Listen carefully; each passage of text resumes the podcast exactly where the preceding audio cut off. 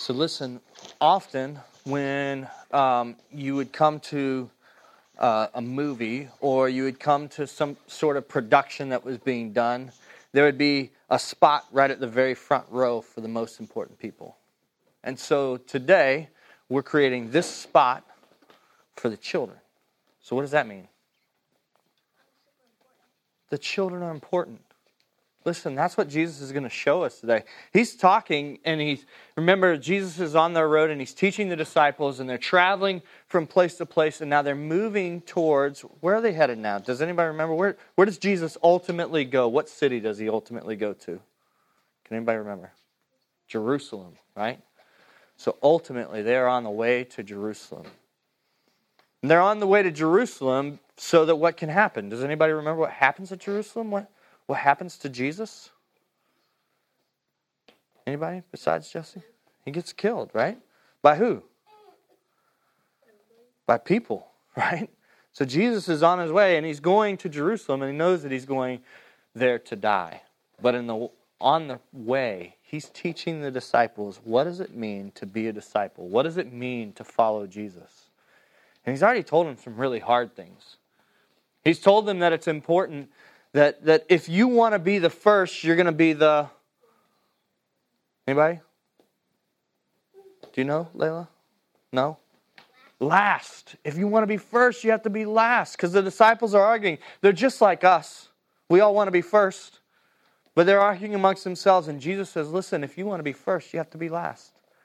If you want to be the greatest in the kingdom of God, and that's what he's talking about constantly the kingdom of God, the greatest in the kingdom of God, then you have to be the servant to all. That's a hard thing, right? We all struggle with that. But Jesus is going to continue to talk about that today in our passage. And he's going to, he's going to talk about what does it mean to be a child?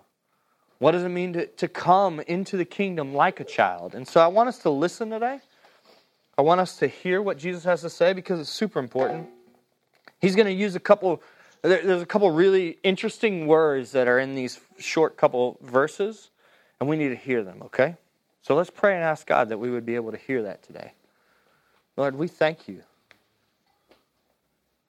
God, we thank you even that um, you are challenging our social norms.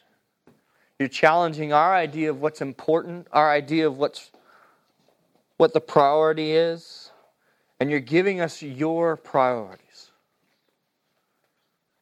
God, and sometimes that's painful, and sometimes that, that hurts, and sometimes we don't understand. And yet, in the end, if we if we get you and your priorities, then we get you. And that's what we want. We want you, Jesus. And so, Lord, I pray that we would hear that today. I pray that by your Spirit, the Spirit that dwells inside of every believer, God, you would give us ears to hear, eyes to see, that you would change our hearts. Lord, some of us have hard hearts in here. And some of us have hearts that, that, like Matt said, need rendering. They need to be broken apart. God, they need to be softened so that you would knit them back together the way that you designed them to be. Lord, would you do that in us today? God, for your glory, for your fame. In Jesus' name, amen.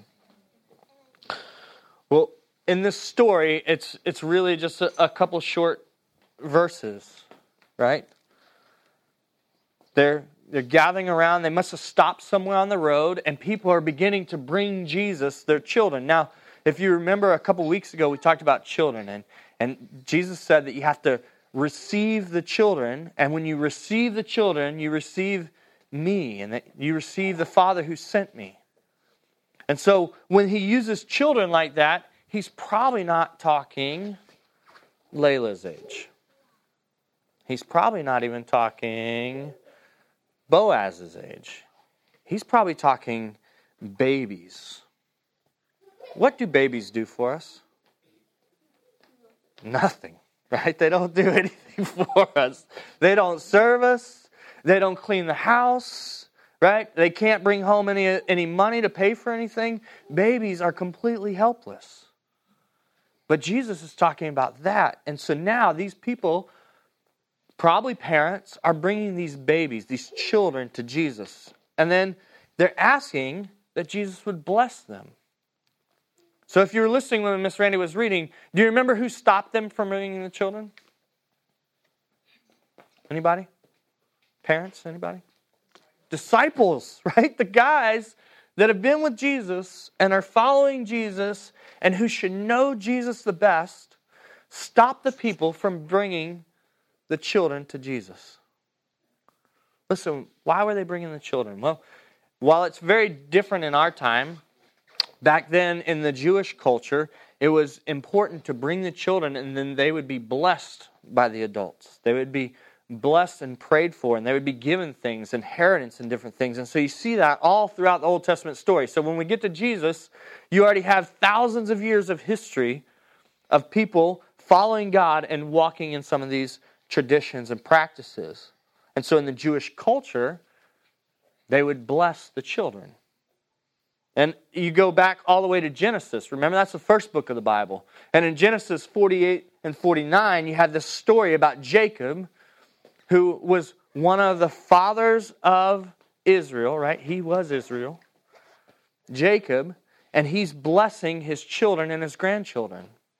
And so in verse 48 in chapter 48 verses 8 through 10 it says when Israel saw Joseph's sons he said who are these Remember Israel was uh, Jacob. Jacob's son was Joseph. Joseph was, has a lot of stories about him, and then Joseph had two sons. And so Jacob is seeing these sons. And Joseph said to his father, They are my sons, whom God has given me here. And he said, Bring them to me, that please, that I may bless them. Now the eyes of Israel were dim with age, so that he could not see. So Joseph brought them near him, and he kissed them, and he embraced them. That's the blessing that we're talking about the blessing of, of being embraced and known and, and loved. And so the disciples are stopping this from happening. That is crazy to you and I, right? When we, when we stop and we think about it, we're like, wow, who would do that?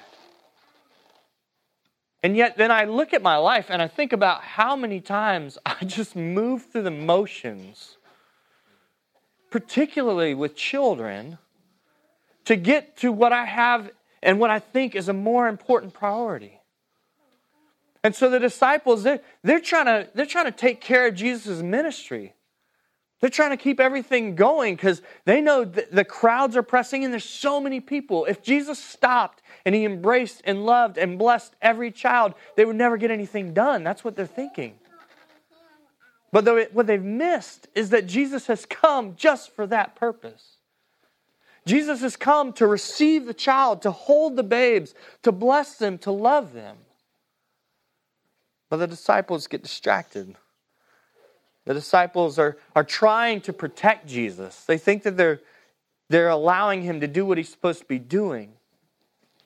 You see, somewhere in all of this, the disciples have lessened the value of children coming to Jesus. They've just said that, listen, that's not all that important. It's not as important as the healing. It's not as important as him delivering the leper. It's not as important even as some of his confrontation with the Pharisees. Those things are super important. And it's definitely not as important as him telling us who's the best. That we need to know. We don't have time for these kids. And so the disciples rebuke the people that are bringing their children to Jesus. That's the setting of the story. We get all of that from like a couple words in the sentence, in the in the verse. And why does Mark write it that way? Why do you think Mark writes it like we have all these questions? Well, what were they doing with the children? Who were the people that were bringing them? And Mark doesn't think that it's important that we know that. What does Mark think is important? Myra, what do you think? What does Mark, the, the guy who's writing this story, think is important? Who, who, who speaks and we should all listen? Jesus. So it doesn't matter the setting, it doesn't matter what else is going on. Mark wants us to hear Jesus' words. So, in the midst of this, in 14, it says, But when Jesus saw it, when he saw that they were stopping the children from being brought to him, he was indignant. Indignant. Do you guys ever use that word, indignant? Me neither. I don't use it very often. But listen, the word for indignant in the Greek means to arouse to anger. That is to vent oneself and express displeasure rather than simply brooding about it. often we're upset.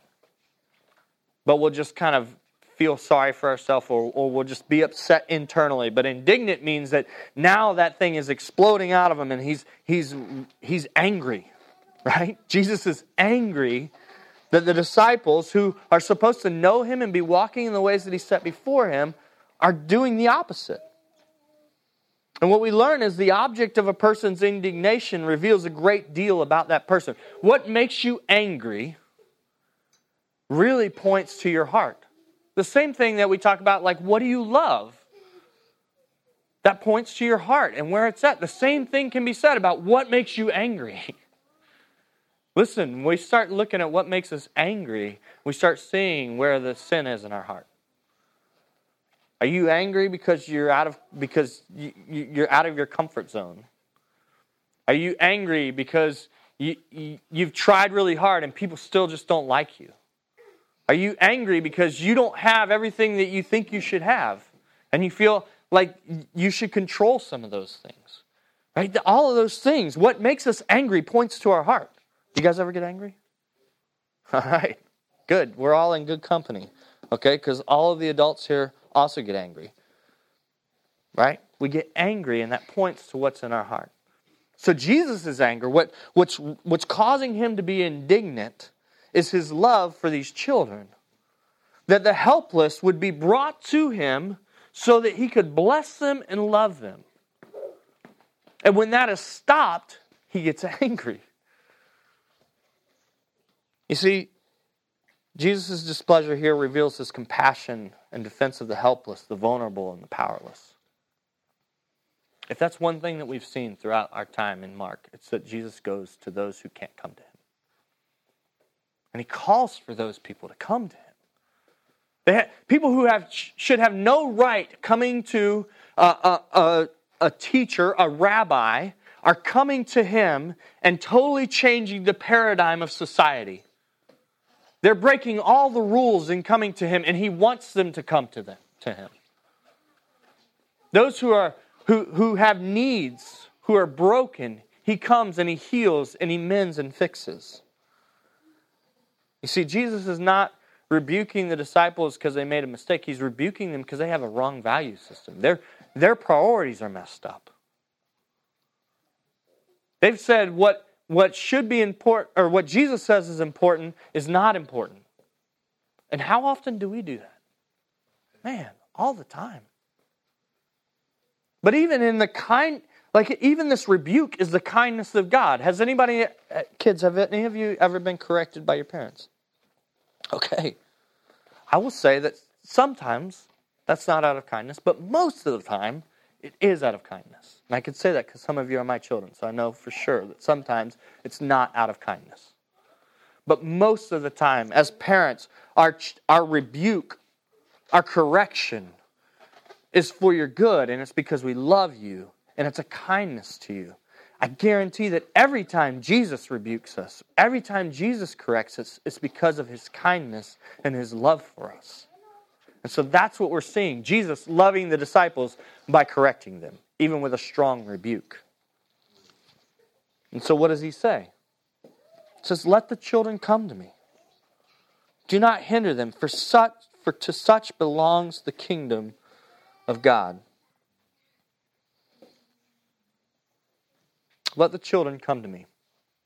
Psalm 70, verse 4 says, May all who seek you, you rejoice and be glad in you. All. It doesn't matter if you're if you're brand new babe, right?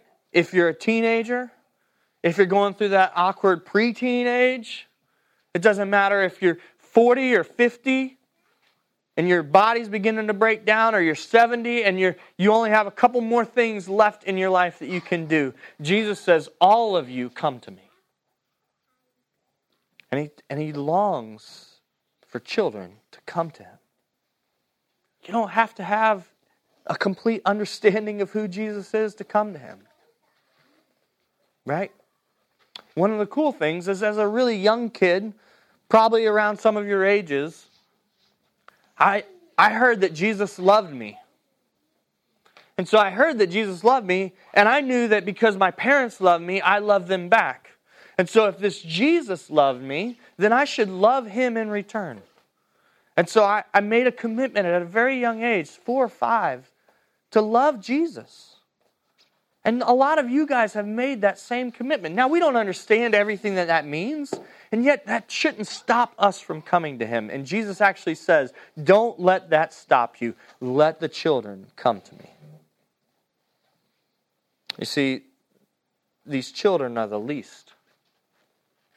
What we don't know, because we live in uh, 2022, is that 2,000 years ago, children had less value than they do today. Many of the children that were there um, had survived a, a, a, hard childhood. Like if they if they have any if they get to five or six, they're doing pretty good.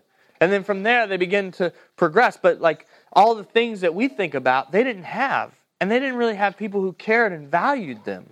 So like medicine and different things and, and healthy meals, they didn't have access to all of that all the time. And often they people just didn't care about children as much as we do now. So Jesus is, is saying, listen, the, the least of these, these people that you overlook, that you devalue, I want them to come to me. Do not hinder. Listen, from a few weeks ago, we were talking about some really, really hard things. We were talking about sin. We were talking about the, the brokenness of sin and that sin actually deserves hell. And Jesus says, listen, in, in verses uh, in chapter 9 verses 36 and 37 he said and he took a child and he put him in the midst of them and taking them in his arms he said to them remember this is that baby. Whoever receives one such child in my name receives me and whoever receives me receives not me but him who sent me then he goes on in 42 and this is where we need to listen because this is the hard part. He says whoever causes one of these little ones to, to stumble Little ones who believe in me to sin, it would be better for him if a great millstone were hung around his neck and he were thrown into the sea. How much does Jesus value children? So much. So much. And so he says, if anyone would cause them to sin, if anyone would hinder them from coming to me, listen, and what is that like, in, when we talk about sin, Anything that would take us away from Jesus is sin. Anything that would bring us to Jesus is righteousness. Like that's what we need. And so if we were to cause someone, some of these kids to not be able to come to Jesus, that's sin. Jesus is making that really clear to us. Why? Why does he care about these children so much? For to such belongs the kingdom of God. This kingdom that Jesus has come, and that's all he's preaching. He's preaching about the kingdom of God, not about the rules of man, not about their traditions. He's saying, listen, the kingdom of God is at hand. Mark 1:15 The time is fulfilled and the kingdom of God is at hand. Repent and believe in the gospel. As we think about it, who has Jesus gone to with this preaching? Who has he gone to with this message? He's gone to the outcast. I think of the outcast, I think of the leper, right? He is outcast from society. And Jesus goes to him, and, he, and the leper comes to him with faith, and Jesus invites him and brings him in. Jesus has gone to the hopeless. The, the woman with the issue of blood, she was sick and she had gone everywhere else. She had tried everything else, and she is without hope except for this last hope that maybe this guy that I heard about, this Jesus, would be able to heal me. Gone to the outcasts. He's gone to the hopeless. He's gone to the marginalized, the sinners and tax collectors. Listen, you don't just become a tax collector. Like, you have to work to get there. And we don't just, like, we all are sinners, but, but some of these sinners are working hard at their sin. Okay? They're, they're enjoying it. And yet Jesus goes with a different message and invites them in to true joy, to the marginalized, to those that have been set outside of what we would say is righteous and holy and good people. And then finally he goes, not finally, but another another place he goes is to the needy. You think about it. All of the people that are pressing in on him, they all need something.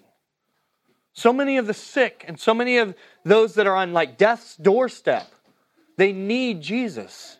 Jesus goes and he goes to the outcast, the hopeless, the marginalized, the needy. Children in Jesus' day and age represented all of these rolled into one. Like if you if you think about a young child who can't do anything for themselves, they're hopeless. Many of them are marginalized. Many of them are needy. Many of them have been outcast, and this is this is the children that Jesus is saying, Bring to me. These children are now the way that Jesus calls people. If you would come like a child, you would enter into the kingdom of God. And listen, in verse 15, he makes it very clear. He says, Truly. Is he telling a lie? Nope. Because he's saying, Truly. Listen, if Jesus says truly, it's honestly the truest thing you're ever going to hear. He says, Truly, I say to you, whoever does not receive the kingdom of God like a child shall not enter it. If we don't come like a child, we won't enter into the kingdom of God. Receive the kingdom of God. Receive the kingdom of God. The kingdom of God is a gift. Ephesians 2 8 says this For by grace you have been saved through faith, and it's not your own doing, it's the gift of God, not a result of works that no one may boast. A child doesn't go out and earn anything, a child receives what is given to them. They can't. They're utterly helpless to earn or to build or to create. All they can do is receive the gift that is given them. This is the way the kingdom of God comes it's given to you, you receive it as a gift. Like a child. Do you think that Jesus is talking about children because they're uh, super imaginative? Probably not in this instance, although most of you are, and that's really cool. Do you think that Jesus is talking about a child because they're innocent? How many of you are innocent? Like you had never done anything bad? Uh oh. All right, hands down. Good. We were listening to Mr. Matt for prayer of confession. That's good. Listen, so, so Jesus isn't talking about that. But when you think of that babe that Jesus grabs, that, that sweet little baby, right? Jesus is saying that's how you enter into the kingdom. And he's saying that because that baby that's in his arms is completely hopeless. It's helpless. It can't do anything of its own accord. It needs to receive a gift. It needs to be brought into the kingdom. that's what Jesus is saying. In his commentary on the book of Mark, Edwards says this We are not innocent and eager. We are not innocent and eager, but slow, disbelieving, and cowardly. In this story, children are not blessed for their virtues, but for what they lack. They come only as they are small, powerless, without sophistication, as the overlooked and dispossessed of society. To receive the kingdom of God as a child is to receive it as one who has no credits, no clout, no claims.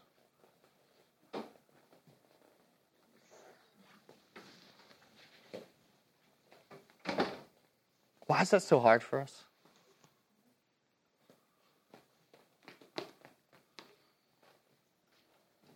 Why do we struggle so much with that? Why do we want something that we can, we can give to Jesus and we can say, Look, I did this, I deserve it?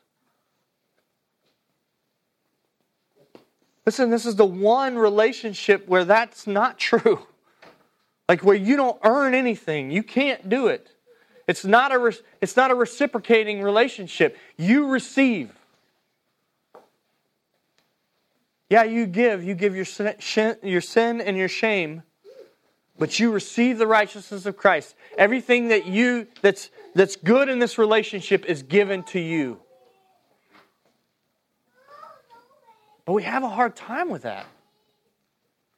I struggle with that.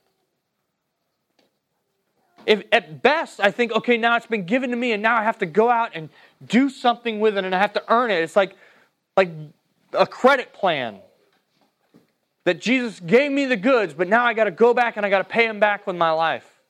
That's not true. That's not true. That's a lie. And it will lead us to self righteousness or, or a complete worthlessness in our own eyes. The truth is that Jesus has given you a gift. That's it. He has given you the gift of grace. It says, by faith, by believing that this is true, through grace, we receive it. We don't earn it. The kingdom of God is given to us, salvation is given to us. Listen, and if that's how it starts, that's also how it's kept going. Because often that's, that's the next lie that we'll believe. Is that, okay, that's how I got in the door, but now to stay in the door, I've got to work and I got to do these things for Jesus. Listen, a baby, after it's been given the gift, doesn't earn it. It doesn't do anything. It's probably going to actually be more, more work. Right? You can give it all the good things. Maybe a, a mother gives it its milk. What's it going to do with that milk? It's going to create other problems. And it's just going to be a bigger burden. But that's, that's the relationship that we have to God. We don't bring Him anything, and yet He continues to give to us and pour into our lives. We come as helpless children. Thankfully, He doesn't. He, he, he doesn't require anything of us, but He changes us. Right? He changes us from children and grows us in faithfulness and maturity, but not out of a out of a need to, to please God, but out of a, a longing to know Him, to walk in His righteousness, to glorify Him with our lives. And now everything becomes this gratitude based, beautiful worship with everything. Rather than this condemning, now you have to do these things. You have to earn the love of God. That's not true. The love of God has been poured out on us. By grace, you've been saved through faith, not of your own works that any of us could boast. It's the gift of God. This is the truth. You see, and the beauty of it is at the end of this. Jesus is talking about the kingdom of God, and then we're seeing what the kingdom of God looks like. Verse 16, and he took them in his arms, and he blessed them laying his hands on them. Listen, these, these kids that are being brought into the kingdom of God, they're not getting, their life isn't necessarily changing drastically. Their circumstances aren't changing. But they are being embraced by their Savior. This upside down kingdom that Jesus is, is coming to, and he's, he's called and said, The kingdom of God is here. And remember, it's not upside down like it's the run that's wrong. Our kingdom is the one that's upside down, but when we look at the right side up kingdom of Jesus, we see it upside down. Listen, that's, that's the kingdom that he's inaugurating. And what do we get when we're in that kingdom? We get the king. That's it. That baby gets to be held by Jesus, gets to know Jesus we think about like all the things that we need. Yeah, I, I, I realize I get Jesus, but I really need him to fix my marriage. Yeah, I realize I need Jesus, but I need him to heal my body. Yeah, I realize I get Jesus, but whatever it is. And Jesus is saying, No, you get the king. And in the king, I can just imagine like Jesus holding the baby speaking truth over the baby. Right? Mark doesn't give us his words, but we have his words in other places. You see, Jesus gives us a new identity. Those outcasts, they become the beloved. They realize that I, I didn't do anything to deserve this, and yet now I am the beloved of God. The hopeless, in their own strength, now have a hope in the strength of Christ. We talked a long time ago, about a year now, of who we are in Christ, Colossians, and, and looking at what does it mean to be in Christ. To have this identity gives us a hope. Those marginalized people become the apple of the king's eye. They don't feel on the outside anymore because the only one who matters, the only opinion that matters, the only approval that matters, they have from their king. The sick and the needy are whole and they're satisfied in Christ. All those things that, that we are outside of Christ, when we come to Christ, He gives us everything we need. When we enter by grace through faith, we receive Jesus. That's what we get. Yeah, we get the kingdom, but mainly we get the king. And I think we just lose sight of that so often. And so I pray that God would open our eyes to what does that mean more? Right? Quickly show us when we're chasing after kingdom things rather than the king.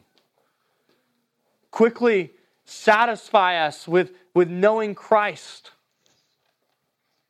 The multifaceted jewel that every time we look at him, we see a different thing about Jesus, and we're like, wow, that's amazing.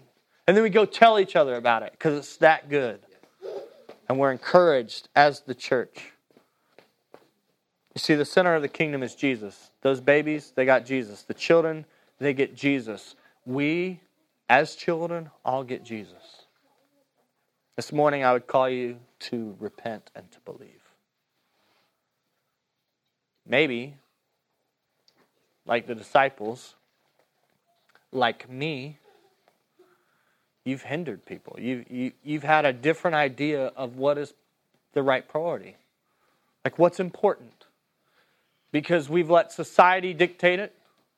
We've let our, our families dictate it sometimes. We've let the, the pressing circumstances dictate what is important.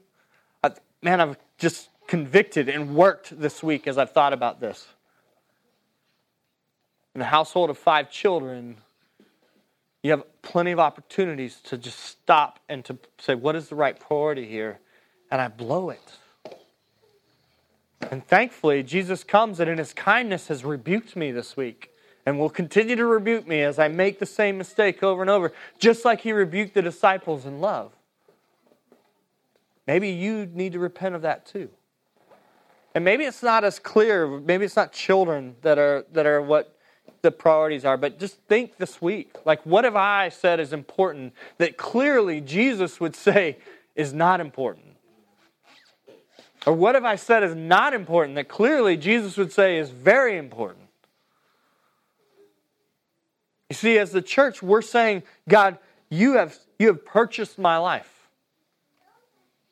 That means your priorities have become my priorities slowly through the sanctifying work of the Spirit that's happening. But when we come and we take communion and we, we confess Christ together, we are saying, Jesus, you are not just Savior, you're Lord.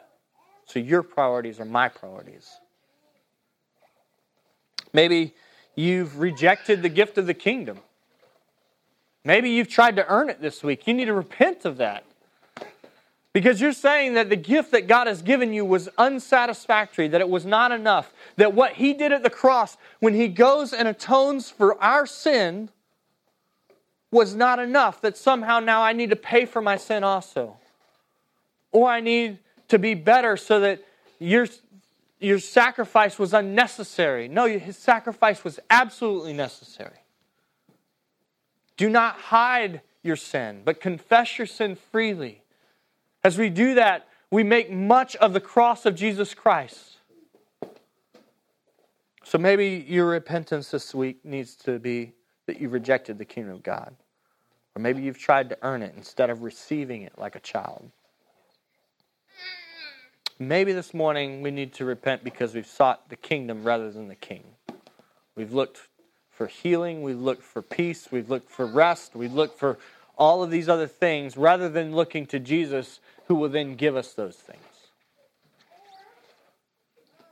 Jesus is not the means to an end. Jesus is the end. He is the gift that we've been given. He is the kingdom. And so I pray that today we would rest in that. That we would truly value it, that we would rejoice in it, that we would believe that it's really good. So repent and believe. Believe that His way and His priorities are the best priorities. Believe that He is beautiful and satisfying, and then walk in obedience in those things. I pray that God would do that in us as a people today. I pray that He would do it in our children. That they would hear this and they would say, I can come to Jesus just like I am. And then come. Come just like you are today. Come to Jesus. God, we thank you so much We thank you that we have the opportunity this morning to, to repent and to believe, Lord, that we've seen this simple, short story and so much of your heart is packed into it. God, that you would long to give us the gift of your kingdom, that you would long to, for us to walk in helpless belief, helpless trust, helpless dependence on you. God, forgive us for where our values are not your values, where our priorities are not your priorities. Lord, would you continue to change us? God, even as we see you change the disciples, we know there's hope. We've seen it, God. We've seen it in our own lives, how you continue to change us and draw us into to deeper relationship with you, deeper trust, deeper faith, deeper belief. And so, Lord, we thank you that, that even as we pray this prayer, we believe it to be true. God, I pray that you would save our children.